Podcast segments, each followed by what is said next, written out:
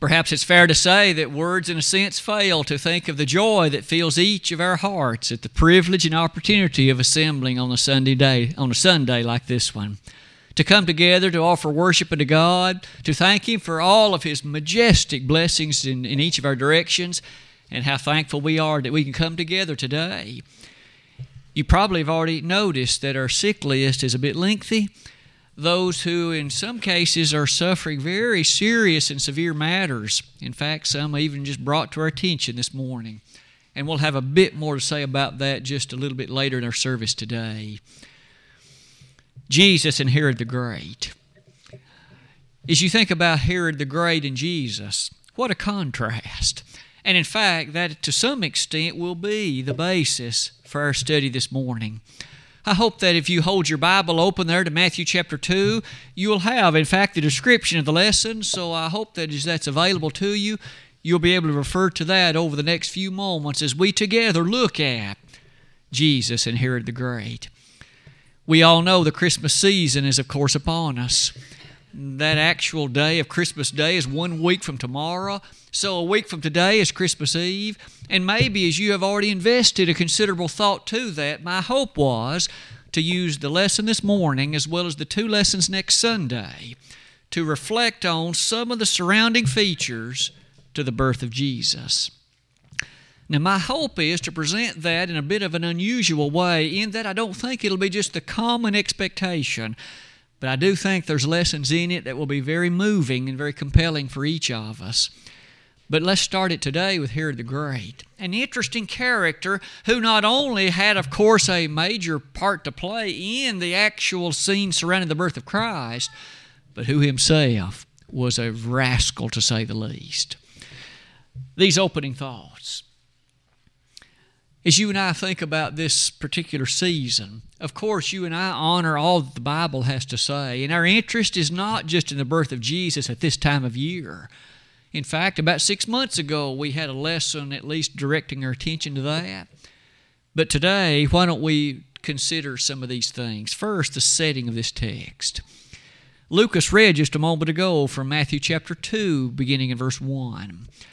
I would call to your attention some of the facts of that particular text, and then we'll see about some applications as it relates to Herod. First of all, verse number one begins by informing us that Jesus was born. Although he was supernatural, although he was, of course, a divine being, he didn't just pop into existence in this world, he literally entered it through the channel of birth. That alone is significant, isn't it? This supernatural one, of course, entered in a supernatural way. He was born of a virgin something that, of course, is outside the realm of biology. Born indeed of a virgin, and you'll notice that as he did so, all the elements began to make great rejoicing refrain. Wise men, in fact, quickly make this observation.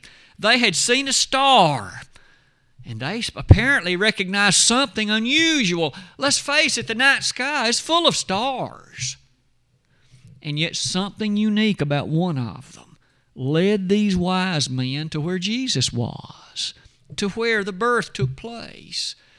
And isn't it interesting? They came to worship him. Chapter verse number two tells us.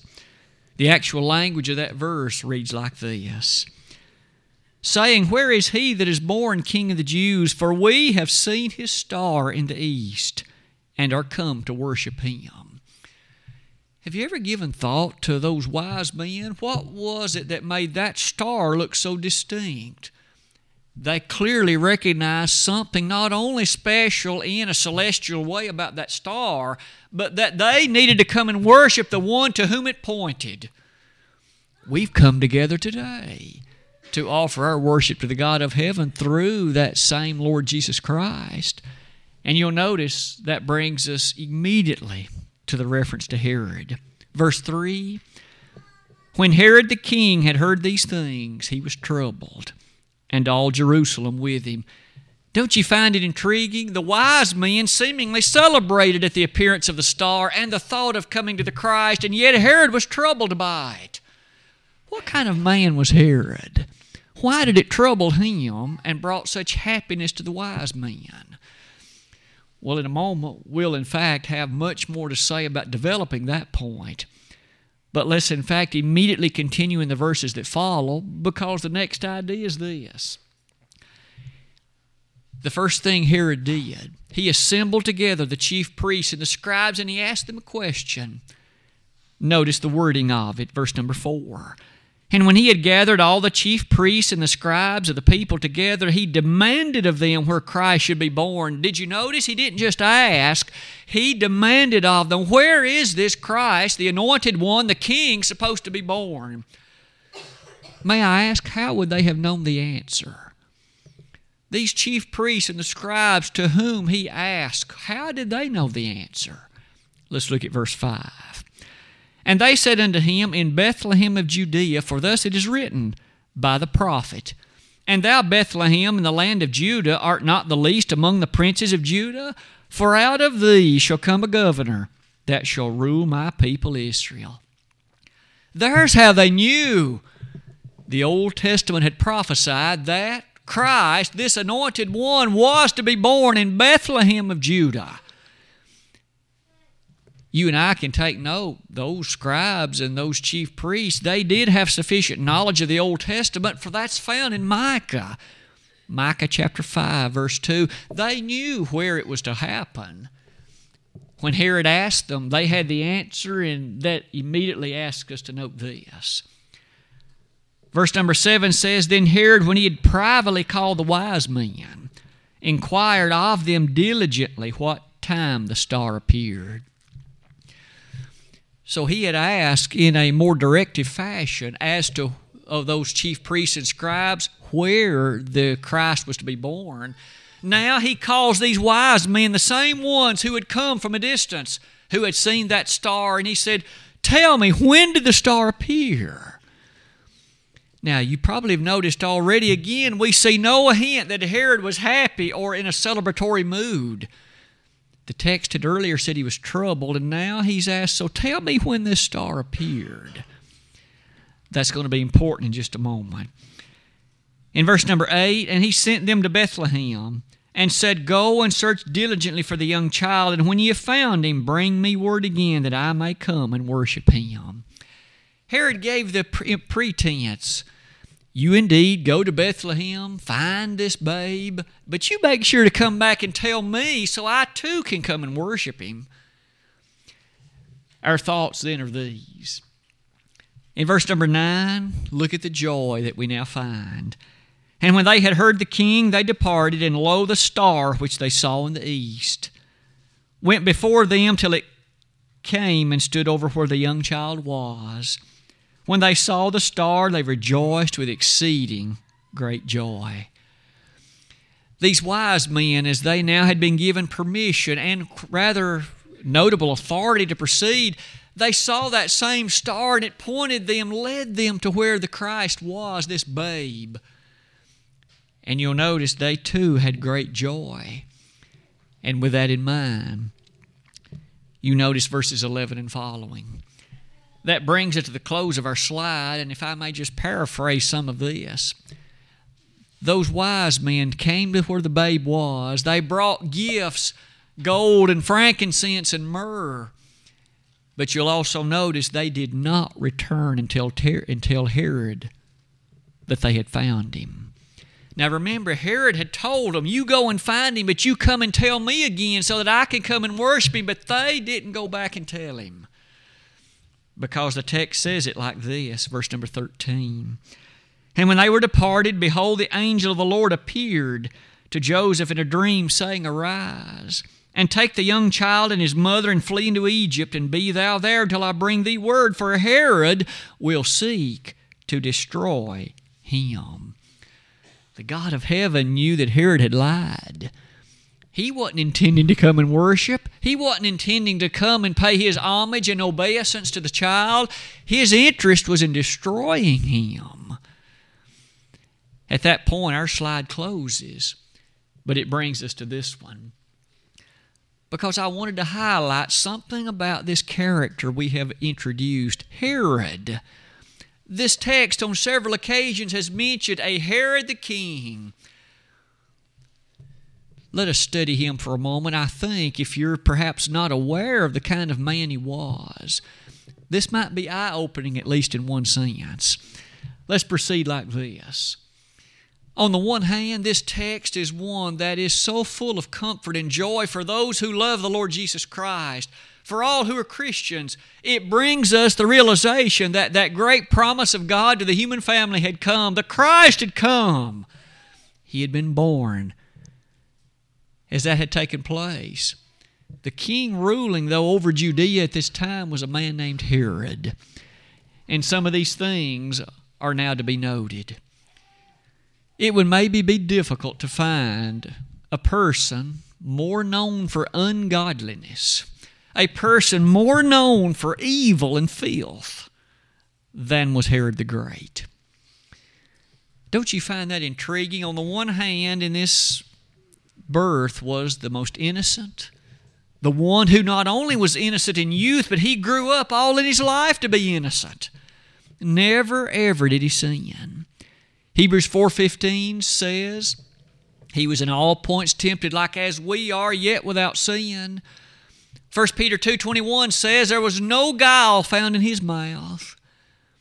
And yet in the backdrop of his purity and his godliness was this one who was so mean, so evil, so ungodly, who in fact wanted to kill him.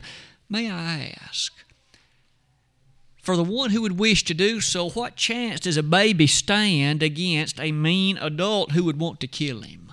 A baby is helpless. A baby is defenseless. And Herod wanted to kill him, but he didn't succeed. Let's develop some of those points like this. First, as far as developing, thinking about this man Herod, it would be interesting to, to remember he had Edomite blood flowing through his veins.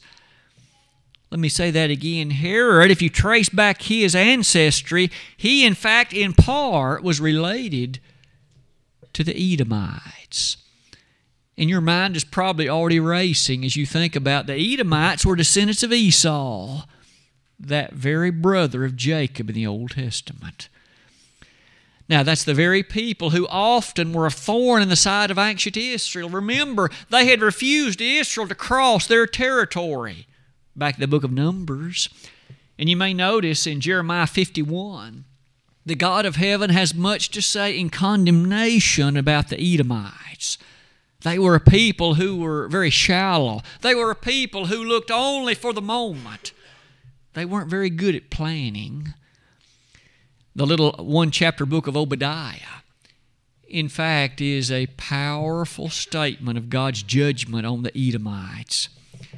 It is with all of that in mind. Let's come now to Herod. In the year 47 BC, Herod the Great came to be ruler of that part known as Galilee. Now, as you look at some of these next statements, this Herod knew what to do to gain the favor of the Roman leaders. And so he gained that favor, and ultimately he thus was elevated to king of Judea, not just of Galilee, but of Judea as well. It is with that in time his territory was increased. Rome seemingly liked the way he did things, and they allowed him to reign over more territories. But as you'll notice, this man had nine wives. Now, not all at the same time, mind you, but nine wives and a whole host of children. That in part's going to come to be before us in just a few moments. One of the things that's clear, not only from some hints in the Bible text, but also from many other references, Herod was an extremely protective man when it came to his territory, specifically his throne. He didn't want any threats to the throne. He wanted to be the sole, unique, and single leader. He wanted nobody to present a threat to his leadership. With that in mind, look at some of the extents to which he would go. As you think about these, I hope you will gain a feeling as to the evil embodied in this man. The ungodliness there Let's start like this. First of all, he had his wife's grandfather killed because he perceived in that grandfather a man of great respect who perhaps could ultimately lead military against himself, and he wanted no threats to his leadership. Not only that, he had his wife's brother killed. Here was a man who, in fact, was directly responsible for taking the lives of these others simply because he was envious of the thought they might, in some way, take some threat against his throne. But we are not by any means finished. His second wife, he had her killed. In the year 29 BC, had her life taken because, again, in her he perceived that she would be a woman who, in sufficient influence, could ultimately lead about a coup. He had her life taken, but that didn't all. Her two boys, he had both of them assassinated. Both of them. Can you imagine a father killing his own children and willfully taking the life of his own wife? This man, Herod, to say the least, was an extremely great rascal. His appreciation for life was very, very low. Our saga continues. As he got later in years, Herod understood well the fact that not many people liked him, and you can tell why. Right before he died, he had one of his other sons killed.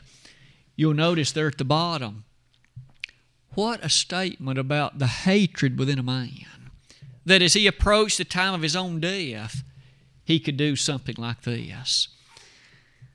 Record has it that the illness that afflicted Herod, the illness that was bringing him close to death, he knew that he didn't have many more days to live, and he gave the following almost unthinkable order. He had a number of high ranking individuals to be in essence, arrested, or at least to be brought in place. And he gave order that when I die, kill them too. And here's the reason why he knew nobody would cry when he died. He knew nobody would shed any tears at all. They hated the man. But he knew if all these others' lives had been taken, at least there would be some people mourning when he died. And that's why he had him killed. Can you believe a kind of man that would do this? Against the backdrop of the purity and godliness of that baby, Jesus, we have the evil of a man like this. As you and I close that slide, I've used the word monster to describe him. But wouldn't you say that he is the embodiment of evil? He is the embodiment of these who would have so little respect for what God holds so high it is with that in mind, let's continue our lesson then. So far as we have looked at these things, let's now turn to something happier. What about that birth, the birth of that baby, the birth of the Christ, the birth of Jesus? You will remember that an angel had already appeared to Joseph on the one hand, as well as to Mary on the other, and told them that that which was in Mary was of the Holy Spirit. In fact, Joseph was going to put her away privately because here she was pregnant, but it was not by him. Joseph, in fact, being an honorable man, Matthew 1, verses 18 and 19, but yet the Holy Spirit told him, Don't be afraid to take Mary as your wife, because that which is in her is of the Holy Spirit. Joseph accepted those words, and aren't you impressed with the integrity of a man like Joseph? He took in that woman, that, that, that Virgin Mary, who was nonetheless pregnant. And you may notice that at this point, so many Old Testament prophecies help us appreciate the magnitude of this occurrence. The second idea the Old Testament had prophesied that it was through the lineage of Abraham as well as through the lineage, of course, of David that would ultimately emanate and come about into the reality of this Christ. In Genesis 22 18, 2 Samuel 7, and you may notice that the power to crush, again, the power of the devil, was also to appear at this time. Wasn't it true in the Garden of Eden that Adam and Eve, as well as the serpent, all heard these words? The seed of the woman will crush your head, and you will you will in fact wound his heel. That bruising of the head of Satan, That, of course, is now about to occur, inasmuch as the perfect one from God was now entering the world. The next thought is this let's pause to highlight this truth. Haven't you often been a bit mindful of the place of the devil, at least in this respect? The devil had been told since Genesis, 20, Genesis chapter 3 onward that there was coming a time when his power would be crushed. His head would, in fact, be bruised. He would no longer have the power that he had had before. Now, the devil knows Scripture just as well as you and I know it. On several occasions in the Bible, he quoted it. Sometimes he quotes rather obscure passages, like that scene in Matthew 4. He quoted from Psalm 91. Could you or I just immediately quote Psalm 91? He did it. As the devil uses those scriptures, he of course tries to twist them and use them in a way that's different from what they actually mean. The devil knew that there was one coming. In the old in the Old Testament days, the devil tried to thwart that plan. There were several times he came close to dwindling down the children of Israel so that there was very few of them. In the days of Esther, he in fact was about to annihilate all of them, and if that had happened, how could there ever have been a coming of the Christ? For he couldn't have been through the lineage of, of David or Abraham.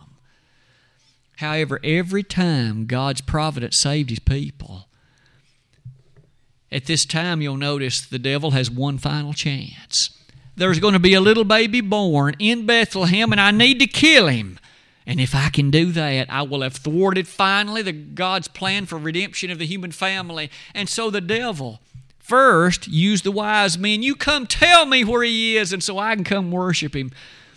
But the wise men didn't go back and tell him. And so now the devil has to resort to a different tactic. As you come to the bottom, he's going to use Herod in one last attempt. As you and I come to Matthew chapter 2, let's begin reading in verse 16. Then Herod, when he saw that he was mocked of the wise men, he was exceeding wroth, and sent forth and slew all the children that were in Bethlehem and in all the coast thereof from two years old and under, according to the time which he had diligently inquired of the wise men. And we see now what Herod's attempt was. He earlier had asked the wise men when the star appeared, and now, once he saw, they didn't come back and tell him where they had found the babe. Now, through Herod, the following order was given kill all the baby boys in Bethlehem and in all the surrounding areas thereof, two years old and under. Kill every one of them. One more time, do you see the evil of this man? Can you imagine slaughtering hundreds of baby boys? And that was the order that Herod gave. Look at the aftermath of it in verse number 17. Then was fulfilled that which was spoken by Jeremy the prophet, saying, In Ramah was there a voice heard, lamentation and weeping and great mourning, Rachel weeping for her children, and would not be comforted because they are not.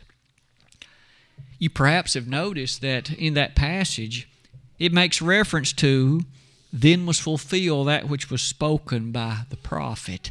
Was there an Old Testament prophecy that Herod was going to do something like this?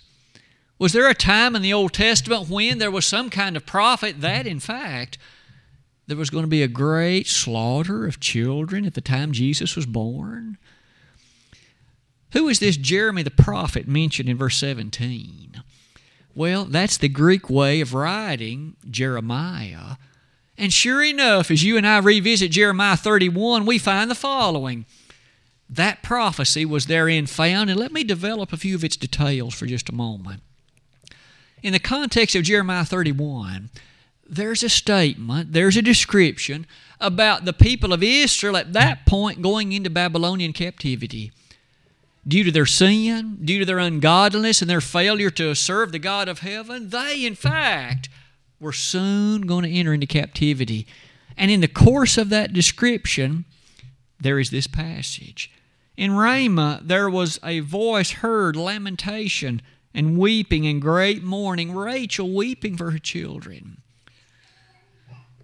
This is one of those passages that would seem to have a dual fulfillment.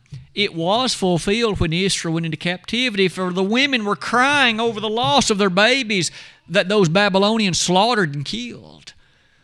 But it also had a far reaching future fulfillment as well. And here, Matthew, the inspired writer, quotes it and applies it to all those mothers weeping for the death of their baby boys in the area of Bethlehem when Jesus was born. Aren't you amazed at the Word of God? How the nuggets of truth are found therein?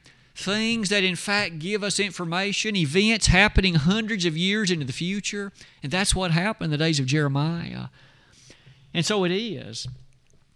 You and I can say one more time Herod gave this order for all those baby boys to be killed, but did he succeed in finally killing the Christ at that time? He did not. He did not. For an angel had already given Joseph warning you take the baby and his mother and you flee into Egypt. And there, for a period of time, he was preserved and protected. As we come to this next slide, I hope again to instill within each of us an appreciation of the monumental, colossal event that was occurring with the birth of our Savior. Jesus, in fact, was born at the right time. I say that because of Old Testament prophecy as well as Galatians 4, verse 4. And when the fullness of the time was come, God sent forth His Son, made of a woman, made under the law. Did you note that phrase with me? In the fullness of time. Jesus couldn't have been born a 100 years earlier or a 100 years later. In fact, even 10 years earlier or 10 years later, it was at the right time. That phrase in the Greek means at the auspicious time, at the proper time. You and I now know it's been roughly 2,000 years since that babe entered this world that way. And oh, what an event has taken place. Not only was he born at the right time, it was also the right place. Again, the chief priests and the wise men, they had appreciated that Micah had foretold it was to be Bethlehem. And so it was. You may notice one final set of ideas. Isn't it interesting that those wise men followed the star and that led them to the Christ? I find that interesting in light of the Revelation because Revelation 22 16 says Jesus is the bright and the morning star. Does He bring brightness to your life? He can, He should, He will. That bright and morning star is the one who, in fact, will illuminate your life and mine in all the ways it should. But we've got to be obedient to His will. For that reason, these final thoughts. Jesus is called the Son, S U N, of righteousness in Malachi chapter 4. That's a rather sterling description. The ending of the Old Testament describes Jesus as the Son.